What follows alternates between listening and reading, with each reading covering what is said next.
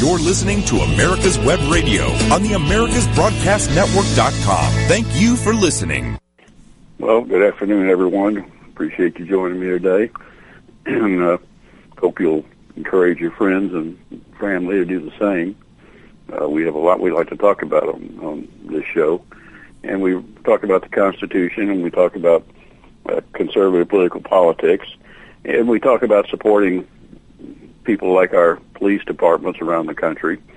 And David, who is the uh, who is the owner of America's Web Radio and the producer of this show, is actually on with me for the beginning today to to talk about an idea he's got to support the police because you know we're having the riots in St. Louis uh, over a policeman who was found not guilty of murdering a black drug dealer. And of course, the news media is not going to tell you this guy was a drug dealer.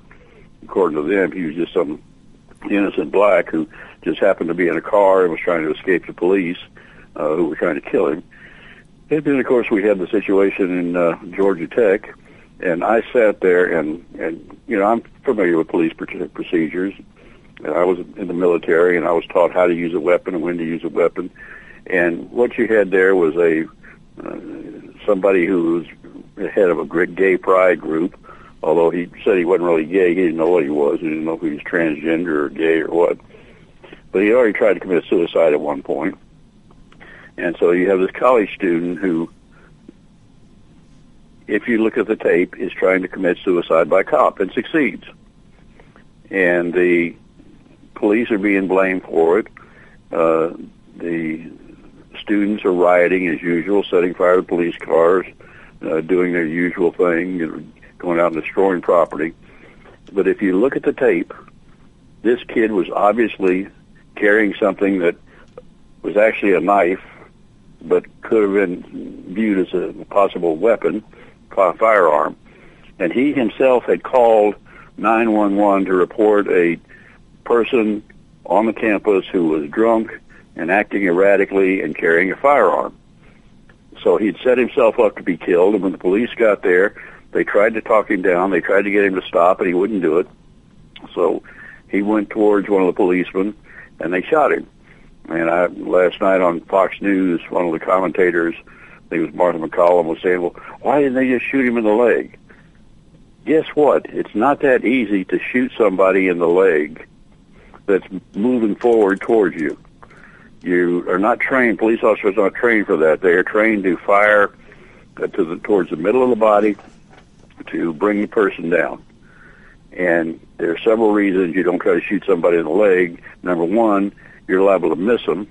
But number two, even if you don't miss them or if you hit them, the bullet is probably going to ricochet off of the concrete behind them and could hit an innocent bystander or another police officer. So this guy committed suicide by cop, and of course the police are being blamed for it. And David has an idea for doing something that would really help our police, I think. So, Dave, you want to talk about it? Sure. Um, you know, this comes from, uh, I've been very fortunate over many, many years to uh, uh, know some policemen. Uh, when I was an EMT, uh, obviously the cops were always around whenever we were called to do something. Uh, an ambulance was called. And I got to know some then, and uh, I've been fortunate uh, living in Atlanta that I've known a couple in in the Sandy Springs area and, and gotten to be friends with them. And I, I haven't done this in many, many years, but as things have progressed recently in the in St. Louis and Georgia Tech and so forth and so on, I, I got to thinking about the old saying, um, "You can't understand someone until you've walked a mile in their shoes." And I, got to thinking about that, and you know these, um, the particularly your your good buddy uh, Shep Smith and some of the other gays that are that proclaim that they're newsmen, newscasters, that criticize and throw rocks at at the police, and then certainly give a uh, less than favorable side of the story from a, a cop standpoint.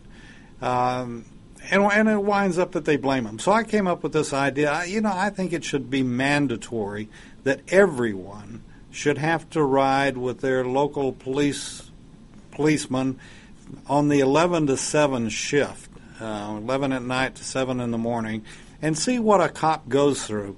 you know, there are bad apples in every bunch of anything, but I must say the cops that I've known, I haven't gotten along with all of them, but for the most part, they are genuine and they're nice guys, and they are not out to shoot anybody. They don't they don't go into work and say, "Gee, I hope I get to shoot my gun today, or I get to turn on my lights, or whatever and whatever." And most cops will tell you the first thing that they hate to get at any hour of the day or night is a domestic uh, trouble call uh, because they don't know whether the wife is going to stab them or the husband's going to stab them, but they hate domestic calls. Uh, to, but, you know, we've got to give, in my opinion, the cops the benefit of the doubt. They make literally split second decisions all the time. Now, you know, personally, I don't want to walk up at 2 o'clock in the morning to a car that has dark wind windshields or windows and find out why the guy was speeding. I'm not too eager to crawl into a, a dark warehouse to find out why the burglar alarm's going off. These guys, every day, they put on their coat, they put on their tie, they put on their utility belt, and they go to work to protect you and me. And for anybody to be critical of them is just be, beyond me. They should. We were talking about drugs uh, on uh, Dr. Blank's show yesterday, and I was thinking about the few different times that I'd ridden with a cop, few times that I had, and they went to, uh, you know, a, a, a fight, not a domestic quarrel, but a fight between two guys, and uh, one of the guys was drunk and and you know literally threw up all over the cop, and I'm thinking, I wouldn't put up with that you know, I just it's not in me, and and we should have so much respect for our cops and for our fire department and our EMTs that go into harm's way to protect us, particularly the cops, particularly the fact that um, most in most cases they're very well trained. And like I said they have to make split second decisions which are life or death and the people criticizing them, I will listen to them after they have ridden with a cop for two or three rides, 11 to 7 shift. So I've started this little one man band campaign that uh, ride with a cop. And most police departments, you sign a waiver and they'll let you ride a shift with a cop. Um, and they, and they take you know what's interesting too they take very good care of you while they're riding with them and they'll tell you when to get out of the car or don't get out of the car, stay in the car or stay in the car until we get back up here or whatever the situation might be.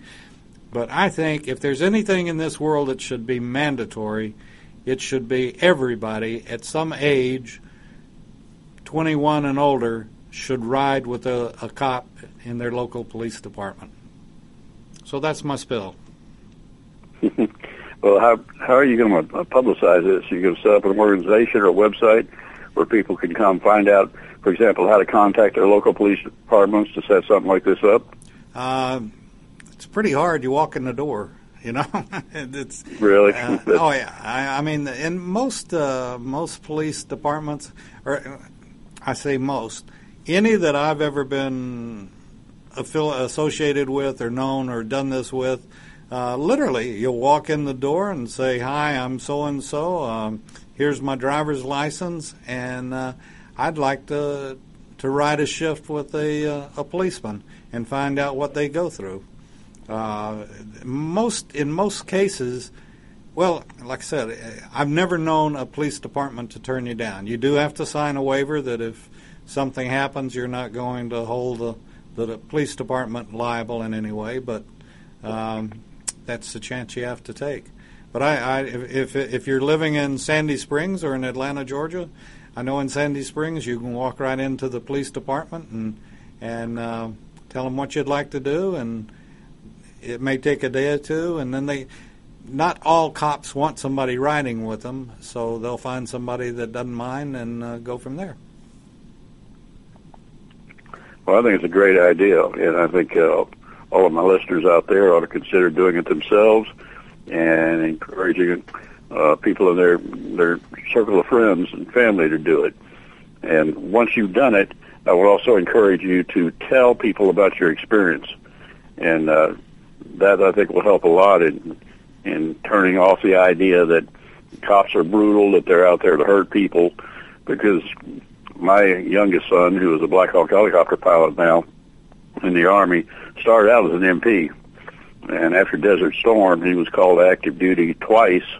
His unit was uh, to work at Fort Polk, and one another time they were on active duty uh, guarding the prisoners in Gitmo. But he has some interesting stories to tell from from being an MP, and uh, even in the military, he didn't always get the respect he deserved uh, because you know cops are looked down on, even in the military, by some people. So I think it's a great idea, Dave, and uh, I'll try to encourage my listeners to, to get involved.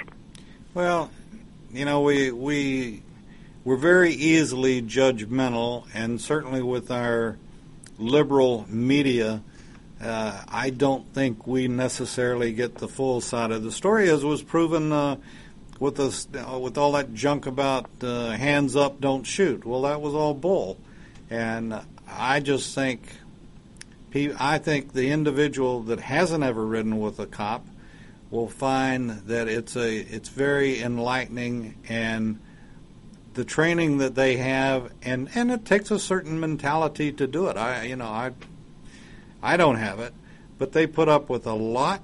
They put up with a lot of grief.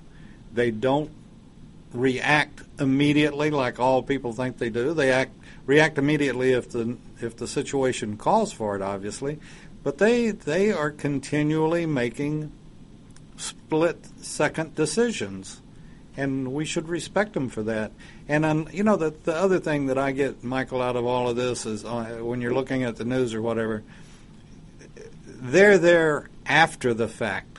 Seldom are they there during the fact. And how they make their judgments, uh, sometimes, in my in my opinion, it's beyond me. So yeah, ride with the cop. Sounds great, Dave. And uh, like I said, people need to to think about it. I'll tell you a quick story that uh, Baton Rouge, where I went to school and practiced law for many years, my oldest daughter lives there. If you recall, uh, over a year ago, they had an incident where the police shot a so-called unarmed black man who was not really unarmed. And Black Lives Matter came in and they had riots and they had assaults on the police and then they ended up with three policemen being killed in an ambush by an individual. And then they had the major flooding come in. Well, after the flooding was over, Black Lives Matter showed up again when the police uh, were found by the federal government not to have committed anything, done anything wrong. And the black pastors in the area, and, and the 50% of the population in Baton Rouge is black, told Black Lives Matter, get out of here. These people who you were trying to, to complain are bad people, they were out rescuing us during the floods. And where was Black Lives Matter? You were nowhere to be found. So that's just one one example. Anyway, let's go ahead and take our first break now.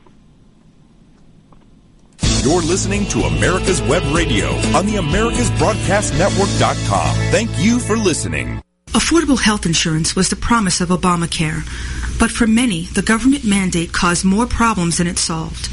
This is Dr. Elena George from Medicine on Call, and I want to tell you about a truly affordable alternative allowed under Obamacare, Liberty Health Share. Liberty Health Share bypasses doctor and hospital panels, giving you the freedom to choose and with a maximum of $500 out of pocket per person and 100% coverage up to $1 million per year per occurrence, you can rest assured knowing you and your family are protected. Coverage starts as low as $107 per month and also includes dental, vision, pharmacy, and holistic care. Liberty HealthShare puts you back in charge of your health. Visit them online at libertyoncall.org. Again, for a true affordable alternative to Obamacare, visit libertyoncall.org or call toll free 1 800 714 6993 today. The disease of addiction is a life altering challenge, not just for the person suffering its effects, but also for the family and friends who support and love the one caught in its grasp. What should be the course of treatment? who is the best person to render treatment and what is the best place to go for the care that is needed. We know that you want answers to these and many more questions. Call 770-696-9862 and speak to a representative of the Atlanta Healing Center. They can tailor a program specifically designed to address the needs of the person suffering with an addiction or give you guidance as to where that help may be found. Information is the key, and the trained staff at AHC is here to assist. If you wish, you can also get more information on the website located at www.atlantahealingcenter.com. You're listening to America's Web Radio on the AmericasBroadcastNetwork.com. Thank you for listening. Well, I appreciate Dave coming on and talking about that situation, and uh, I totally agree with him. I think it's, something that ought to be done, and uh, I know I did it years ago, and uh, with police in, in Baton Rouge, and always took my scouts to visit the sheriff's office and and not necessarily do ride-alongs, but to to learn about how the police worked and and how they are an important part of protecting our society. And uh, speaking of which, you know, I talked about the the flooding in Baton Rouge and who came to help. Uh, saw an interesting article the other day that uh, I had thought about some of it, but it hadn't really put put together in my head like this person did. But basically, they talked about the massive damage that was done by Hurricane Harvey in South Texas and Southwest Louisiana, and then the massive damage that was done to Florida and the Virgin Islands and to Puerto Rico by Hurricane Irma, and also into South Carolina and, and Georgia. And then we had the, right now we have the ongoing Hurricane Maria, which has really devastated the Virgin Islands, I understand, even worse than before. And Puerto Rico is, is 100% without power. And, uh, the hurricane's still sitting on top of them, so they haven't even been able to really assess the damage yet uh, to the island. But as this writer pointed out, think about who came to help in Harvey and who's come to help after Irma and who will probably come to, be coming to help after the uh, Hurricane Maria gets through because it's probably going to also cause some problems on the East Coast. And we have Hurricane Jose, is now a tropical storm, causing problems too. But this writer said, did you hear anything about the Antifa Navy coming in? You saw the Cajun Navy in Houston, the surrounding areas. These were Louisiana people who had helped during the Baton Rouge floods, and basically they brought their own vehicles at their own expense and pulled their own boats and went out and rescued people. They risked their lives doing so. Antifa wasn't there. Where was Black Lives Matter? Were they there trying to rescue people? Did they raise any money? No. As a matter of fact, the Hollywood elites who had the big fundraiser that supposedly raised $40 million, some of them were on there on the phone. George Clooney, who was a multimillionaire, was there on the phone. How much money did he donate personally? Nothing. How much money has the Clinton Foundation donated? Nothing. How much money have the Obamas donated personally or the Clintons? Nothing. But it has come out, and this is a breaking story, and I'm going to be watching it very carefully and uh, talking about it on radio and on Twitter. And uh, I'm about to try to get back to doing blog articles again. Uh, we still today have people out here working on our property. And, you know, the tornado that hit us and did so much damage, the F5 tornado, that, that occurred on April 29th. And here we are almost the end of September and we are still not put entirely back together yet. We still have work being done on our property. So I have been dealing with that and dealing with working almost daily uh, on the property around the house. It haven't been able to do, I think, but one blog article the whole time. But I'm going to try to get back to doing my blog articles. I've been trying to, to keep some income coming in uh, by doing some writing for another a conservative website, uh, which is Liberty News Daily. And basically, I don't do bylines there. I just summarize news articles and uh, uh, post anywhere from eight to ten to twelve a day. So that brings in a little bit of income, and you you want to go Liberty News Daily. You can check out and see what kind of coverage we give because we give a lot of coverage to a lot of important subjects.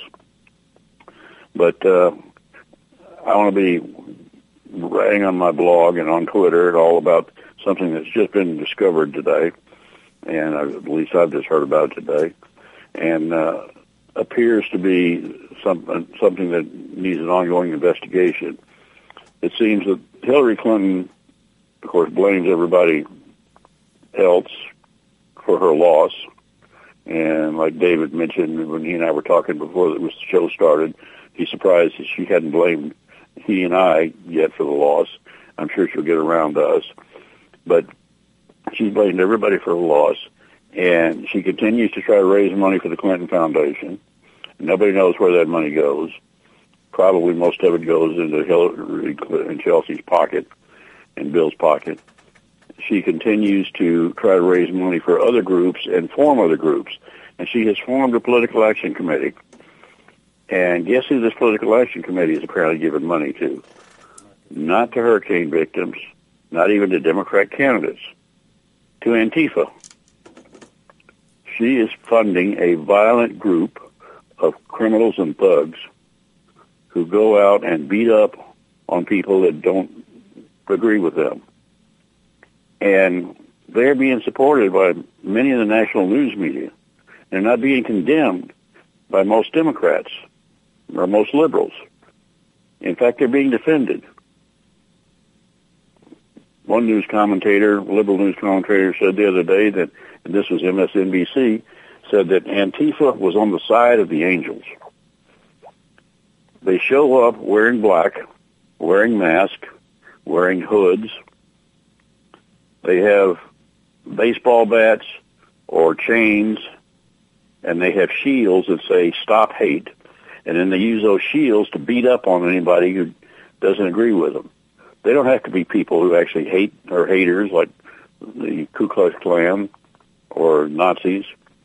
They just happen to be people like on the campuses of Berkeley who are there for a support Trump rally or there to hear a conservative speaker. And this is something that's really terrifying. A poll was done of undergraduates in colleges around this country, and 19% of them think it's okay to use violence to stop somebody from speaking that they disagree with. And Berkeley is having a free speech week and next week, and they're going to have a total of 24 conservative speakers come in over the course of four days. And college professors, the majority of the professors at Berkeley, are calling for the campus to be closed for that event. All classes to be canceled, all buildings to be closed, which of course means the speakers will have no place to speak except out in the open. And they want safe rooms set up, and they want counselors available for people who might suffer mental or physical trauma from having to know that there is somebody on the campus who is not for gun control, is not for abortion, is not for wiping out free speech. And this is going to traumatize these poor snowflakes on the campus, according to these professors. And we have Hillary Clinton out there funding them. And we have George Soros, we know, funding them. Now, for those of you that don't know about George Soros, this guy is a multi-billionaire, and he made the money. He's made a lot of money over the years investing. He's also committed a lot of fraud. He's still under indictment in countries like Hungary, and uh, I wish that Donald Trump would go ahead and honor that indictment and deport the son of a bitch. Excuse my language. Uh, back to Hungary or Poland or wherever it is he's under indictment. There's more than one country but George Soros, well, he's Jewish, allegedly, made the beginning of his fortune during World War II. And he did that by turning over his Jewish friends, in some cases, I understand family members, to the Nazis. And these were rich people, and he told the Nazis where their assets were. And for him doing that, he was given a percentage of what the Nazis stole. And this created his fortune. And he has been asked about this not long ago and is totally fine with it. He says he has no regrets. He would do it again. And what happened to the people he turned in? Well, most of them went to the camps and were executed. And this guy thinks that's great. So we're dealing with a Nazi who was the darling of the liberals of this country and one of the biggest benefactors who finances group like groups like Antifa and finances riots and finances demonstrations that turn violent and finances all types of far left-wing causes. And the guy is basically a Nazi. You know, Antifa says they're anti-fascist. Well, hey, folks, the Nazis were the ultimate fascist. And you're acting like Nazis. So don't come to me and say, you know, we are fighting for what's right and we're fighting to protect free speech. We're fighting to protect uh, the feelings of Americans. No, you're not. You're fighting for communism. You're fighting for Nazism. You're fighting for whatever ism allows you to be in control and tell other people what they can say, what they can think, what they can do, what they believe. And I've got no use for these people. Uh, if you're an Antifa member, you don't want to get too close to me because I may be an, an old guy, but I'm still a, a veteran, Army veteran, and I will still take you on and love every minute of it. And I still think I could probably whip your butts because you're cowards and I'm not. So that's who we got out there supporting Antifa. We got George Soros, we got the Clintons, and they are all involved in supporting violent groups that want to shut down this country. Let's talk now about the Donald Trump speech yesterday at the United Nations. I thought it was terrific. I thought it was probably the best speech that he's made either before or after being elected president. It was tough, and it needed to be tough. We're dealing with a dictator in North Korea who is in some ways unstable, but he's also crazy like a fox. He knows exactly what he's doing, and he doesn't care how it destroys the people of his country. Just like Nicolas Maduro in Venezuela doesn't care that he has destroyed a very prosperous democracy down there and turned an economy into junk, and people are starving to death in the streets. But he and his group of supporters and his family are all living quite well on the income that comes in to Venezuela through oil. Trump came down on these people. He came down on the Iranians. And let's take our second breakdown. Whether cruising the strip in a 57 Chevy or taking the family on a vacation in a 71 Oldsmobile Vista Cruiser, you need to tune in to Classic Cars with Steve Ronaldo and Jim Weber every Saturday from 8 to 9 a.m. on americaswebradio.com. Your auto love and investment demands the best, and for 45 years, Passport Transport has been meeting those demands. From manufacturers to the one-car collectors and all other facets of the auto industry and antique auto hobby. The first and the finest with unequaled service and peace of mind. Passport Transport, your auto transportation company. Contact PassportTransport.com with your need today. Passport Transport. This is Lawyer Liz. Join me each week as we discuss drones, the Internet of Things, and all the technology in between. It's Buzz Off with Lawyer Liz, Wednesdays at 2.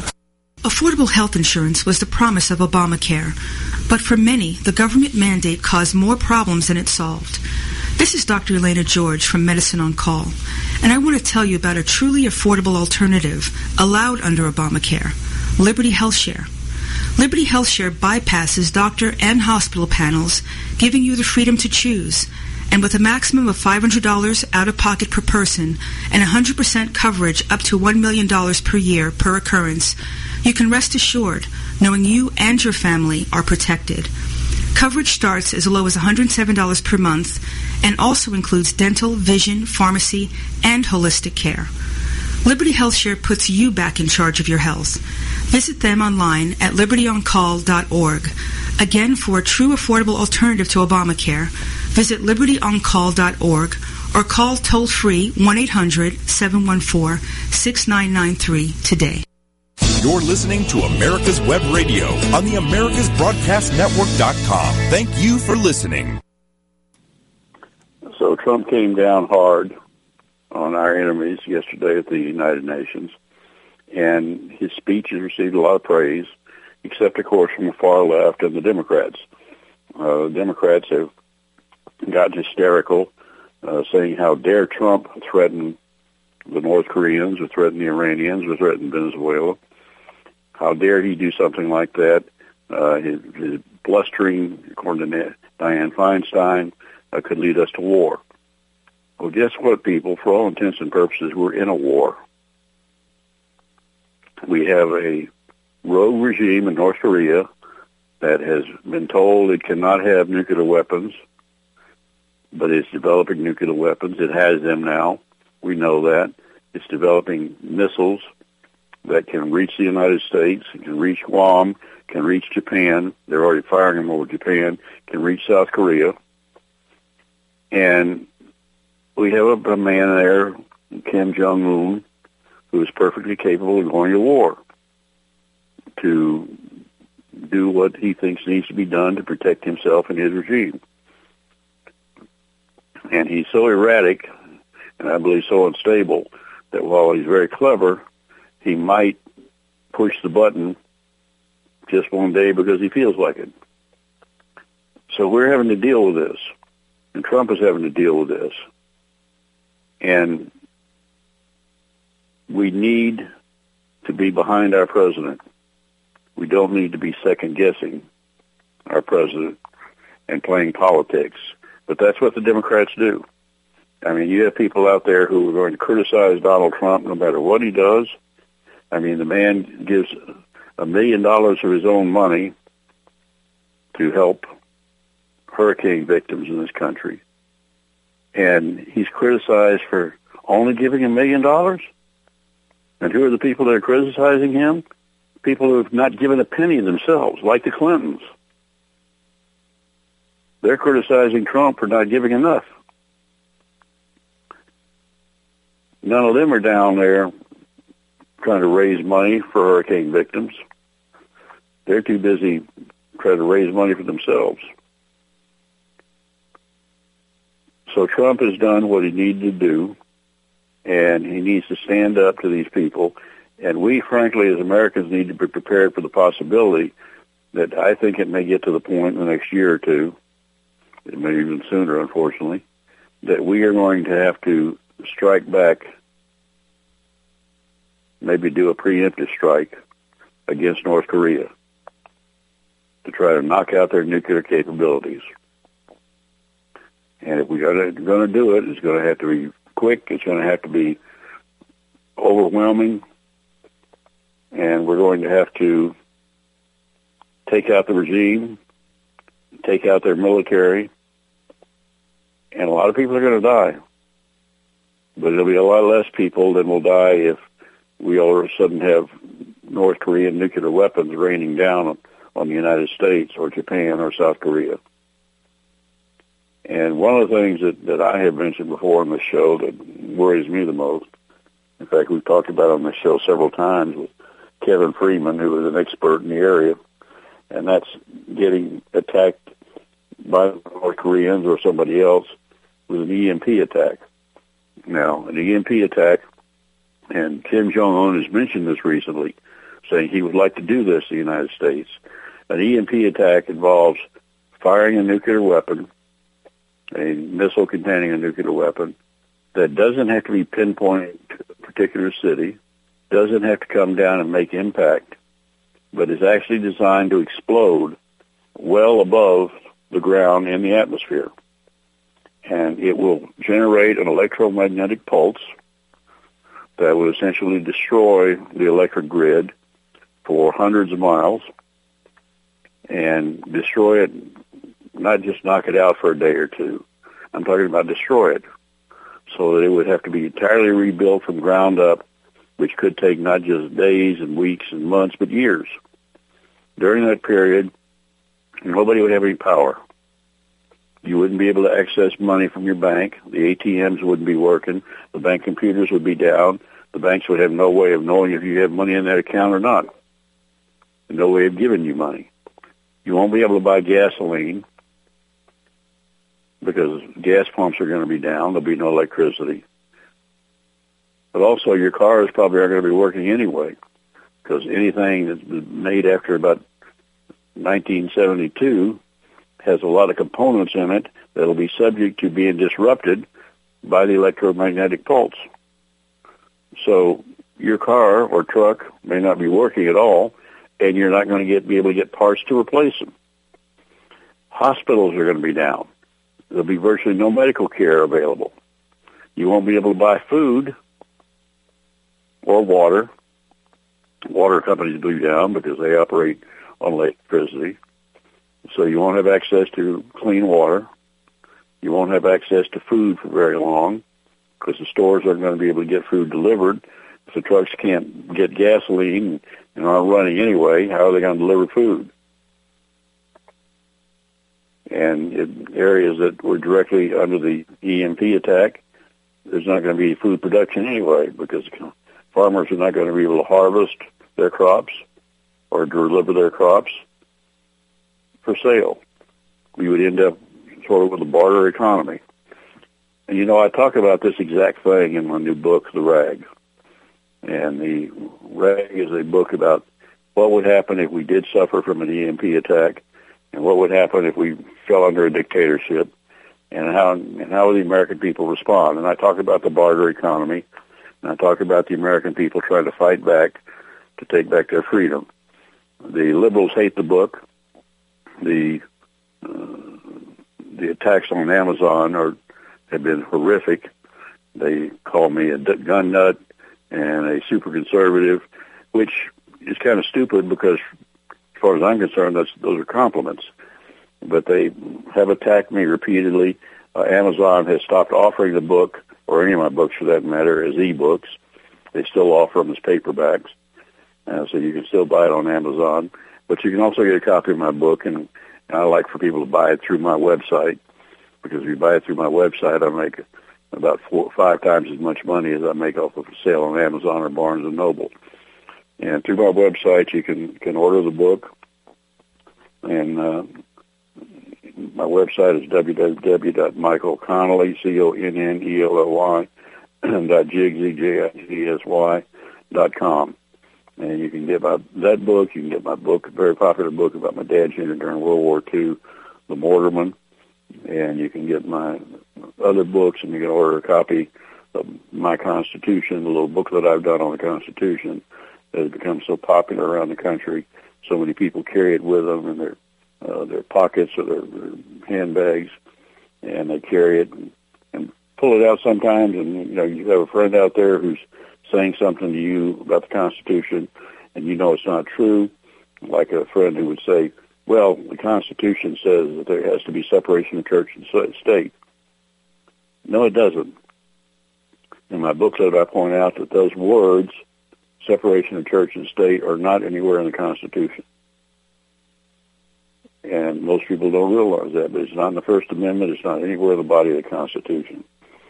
But anyway, you can get my, my books and my booklet, and you can also get a copy of the RAG, which I think you will find very enlightening a lot of people say very frightening, but it, it's almost tracking what's happening in this country right now, and it's tracking in a very scary manner. Yet if we are get, get to the point where we're even close to an EMP attack being launched by North Korea against the United States, now we have anti-missile systems, but they're not perfect. And most of them are designed for intermediate ballistic missiles, not intercontinental ballistic missiles, and that's what would probably be used to launch an EMP attack. Although one thing that's not talked about that much, and we need to remember, is that the North Koreans also have submarines. They're not nuclear submarines, and that just means they're not as fast as a nuclear submarine, but they're still capable of launching missiles, and they're still capable of launching missiles that don't have to travel that far because they would probably be close to the United States mainland when they're launched. And they're capable of carrying small nuclear warheads, the same type of warheads that could be used for EMP attacks. So it's not like we're sitting here safe because we're so far away from North Korea. We have to think about the fact that if it gets close to where we believe Kim Jong-un is going to launch an EMP attack or any other kind of attack, we're going to have to hit him first. We're going to have to go in with special ops. We're going to have to go in with our heavy bombers. We're going to have to go in with our Navy. And we're going to have to take him out. And the media reacted to Trump's speech yesterday when he talked about totally destroying North Korea if necessary if they attack us. The media reaction was, "Oh, that that's terrible. You shouldn't say things like that." In fact, Terry Moran on ABC, who was one of the really idiots, actually said, "Well, even threatening to do that kind of thing is a war crime." So let me get this straight, Terry. It's not a war crime for North Korea to threaten to destroy the United States and our allies. It's not a war crime for them to build the weapons to do it. In your opinion, apparently wouldn't even be a war crime if they attacked us. But it would be a war crime if we responded and wiped out North Korea. That's the philosophy out there, folks. And it's very scary. These people do not live in the real world. And they don't understand the real world but that's what we might be having to deal with. But you know, liberals are getting more bizarre with their comments all the time about Donald Trump and and about everything that he says and does. And I found that uh, one of the most laughable comments yesterday really didn't involve Trump directly or his speech or anything. It involved Nancy Pelosi. Because remember the dreamers, so-called dreamers, which are actually illegal aliens, I don't care how you label them, who came out and disrupted Nancy Pelosi's press conference in San Francisco the other day. I mean, they screamed at her and refused to allow her to speak. She told them to shut up, and they basically laughed at her. And uh, the new Democrat senator, the one who defeated Kelly I, I, think I'm going to pronounce her last name, defeated her in New Hampshire. Her name is Jeanne Shaheen. She was asked yesterday on a television interview what she thought caused the Dreamers to turn on Nancy Pelosi. And she was really having trouble trying to answer it. She couldn't figure out a way to blame Trump. She certainly wanted to blame Nancy Pelosi for it. So finally, it's like a, a light bulb went off in her head and then dimmed right away. And she came up with the pat answer of the Democrats. It was the Ruskies' fault. The Russians caused the Dreamers to turn on Nancy Pelosi. Let that sink in while we go to our final break. The Docs for Patient Care Foundation is your way to join the fight and become a member of an organization created by doctors for patients dedicated to fighting for your healthcare freedom and preserving the doctor-patient relationship. Get a pen and paper. Write down www.docsforpatientcarefoundation.org. That's www.docsforpatientcarefoundation.org. Go to our site and please make a generous tax-deductible donation and join the fight today. Thank you. Cook Immigration Partners is your passport through the immigration maze. Whether it's help with E-Verify in your business, or help in how to document a new employee under the new I-9 rules, or if you marry a foreign national, Cook Immigration Partners is your best choice for a legal advocate. Call us today at 866-286-6200. That's 866-286-6200, or visit us on the web at www.immigration.net. Obamacare is failing. We all know that, but you need to know why and what you can do to get us back on the right track. Visit us at ObamacareWatch.org. This is Grace Marie Turner of the Galen Institute. Join us at ObamacareWatch.org. You're listening to America's Web Radio on the AmericasBroadcastNetwork.com. Thank you for listening. Yeah, I hope during the break you let that sink in that the Russians are now behind the Dreamers turning on Nancy Pelosi. But that's that's what the Democrats do. They don't make any sense. But here's something that does make some sense, and this is breaking news also. It appears that Donald Trump's tweets about being wiretapped by the Obama administration that were subject to all the mockery, mockery by uh, the liberal news media and even Fox News and by the Democrats and by some members of the Republican Party. You know, he made it all up. It was untrue. And now all of a sudden, guess what? It may very well have been true. Because it turns out, and CNN has reported this, that Paul Manafort, who for quite some time at the beginning of the campaign uh, was the campaign manager for Donald Trump and who actually lived in Trump Tower in New York at the time, was in fact wiretapped. And he was wiretapped under a FISA court order, which is the order that's under the Patriot Act that has to be obtained in order for there to be wiretapping of someone that supposedly is dealing with a foreign gov- government or entity. And the idea is that they can listen in, and of course, if their their dealings are above board, they are not supposed to be unmasked. In other words, their names are not supposed to be released, at least not the American citizens. But the fact of the matter is that it turns out that there was a FISA wiretap on Paul Manafort. We don't know yet if any of the conversations that were listened into involved Donald Trump, but they probably involved other members of the campaign. These were authorized and ordered by Loretta Lynch while she was Attorney General of the United States under Barack Obama, which means he had to order them. He had to order this done. James Clapper, who was Director of National Intelligence for Obama, was directly asked about this uh, several months ago and said, oh, absolutely not. He was Director of National Intelligence. He knew about any FISA wiretaps that were authorized or even asked for. And nobody in the Trump campaign had ever been wiretapped. He knew that for a fact. Well, now it turns out he lied. He flat out lied because there were two FISA wiretaps, one several years ago. We're not sure what that one's about on Paul Manafort. But then this one on Paul Manafort. So if there were those out there, how many more are they? Were there some directly on Donald Trump? It doesn't matter. The bottom line is what he said was true. His campaign was being wiretapped by the Obama administration. Just another idea about what the administration did and what it was capable of doing. Now we have the new vote on the repeal and replace of Obamacare. The Republicans have to do something.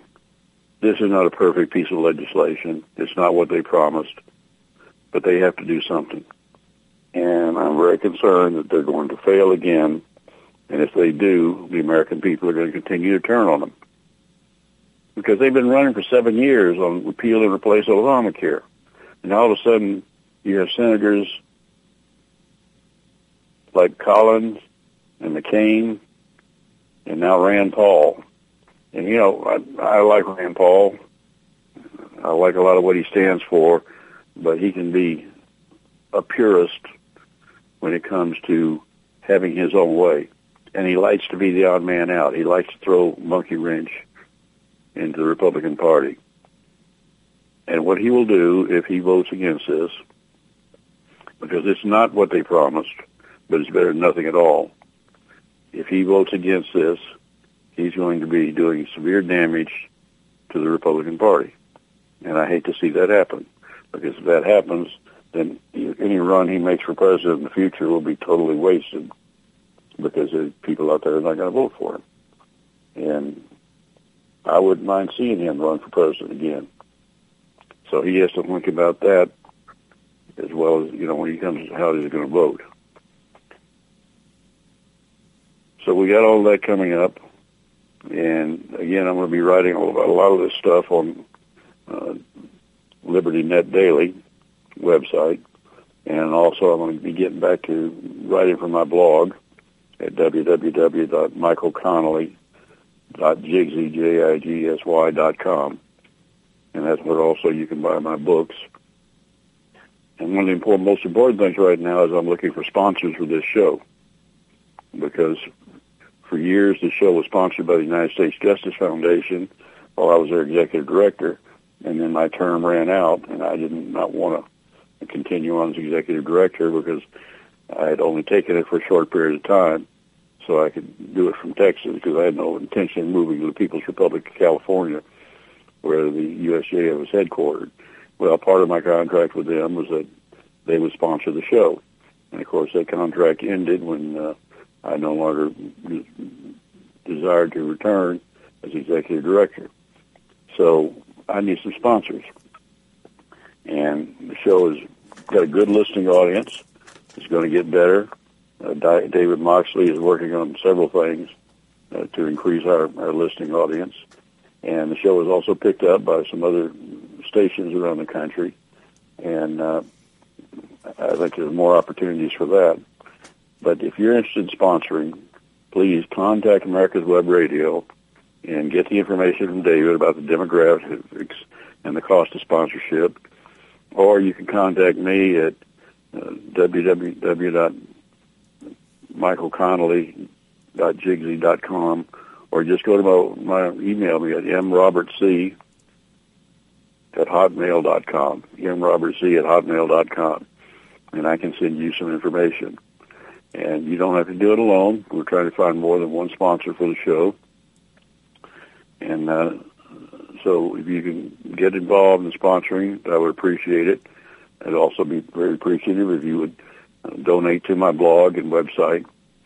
Again, we got hit pretty hard by that tornado. We ended up with over $100,000 worth of damage, and insurance covered a lot of it, but not all of it. We've had a lot of out-of-pocket expenses, and the big hit was my income. Excuse me. Because I was not able to continue writing on my blog. My book sales have fallen off badly because I haven't had time to, to publicize the books. I haven't been able to go out and make speeches like I was doing uh, to Rotary clubs, Lion clubs, and Tea Party groups. I just haven't, haven't been able to do it. And uh, that's where I sold a lot of books. So if you can go to my blog and, and donate through the website, even a few dollars would be helpful. Or if you could buy a copy of my book or two. And, you know, we're not that far from Christmas time. And I think my books would make good Christmas gifts. And my little booklet on the Constitution, excuse me, my little booklet on the Constitution makes great stocking stuffers, particularly if you have students high school or junior high students in your family. Uh, you can put those in their stockings and, and encourage them to read them. Because what I do is I take every article, every section, every amendment to the Constitution, and I put them down as originally written. And then I put my comments about what they actually mean. And there's a lot of information in there that people don't realize that people don't know about.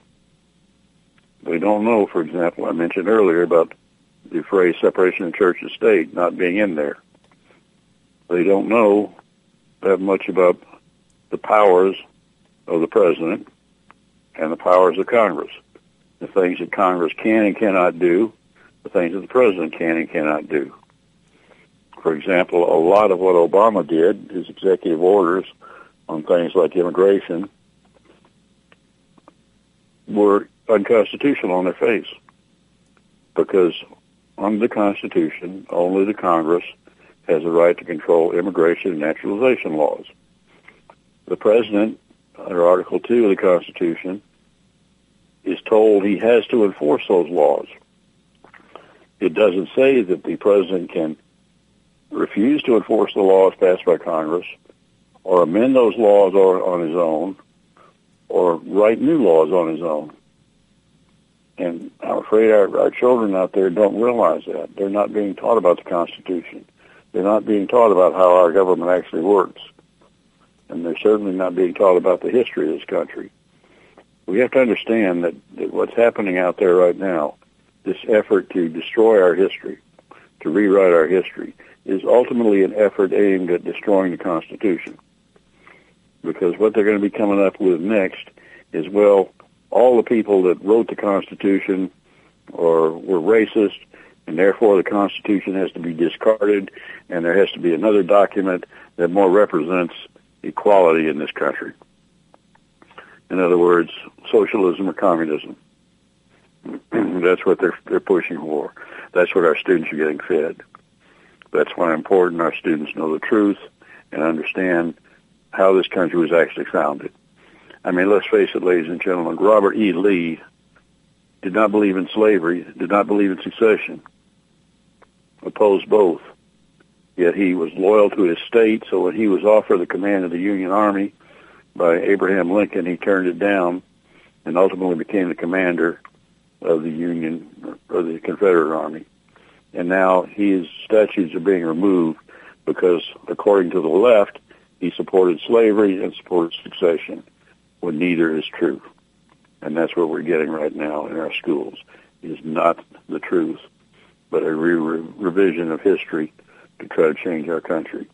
Thank you for having me on. I look forward to being with you again next week. You're listening to America's Web Radio on the AmericasBroadcastNetwork.com. Thank you for listening.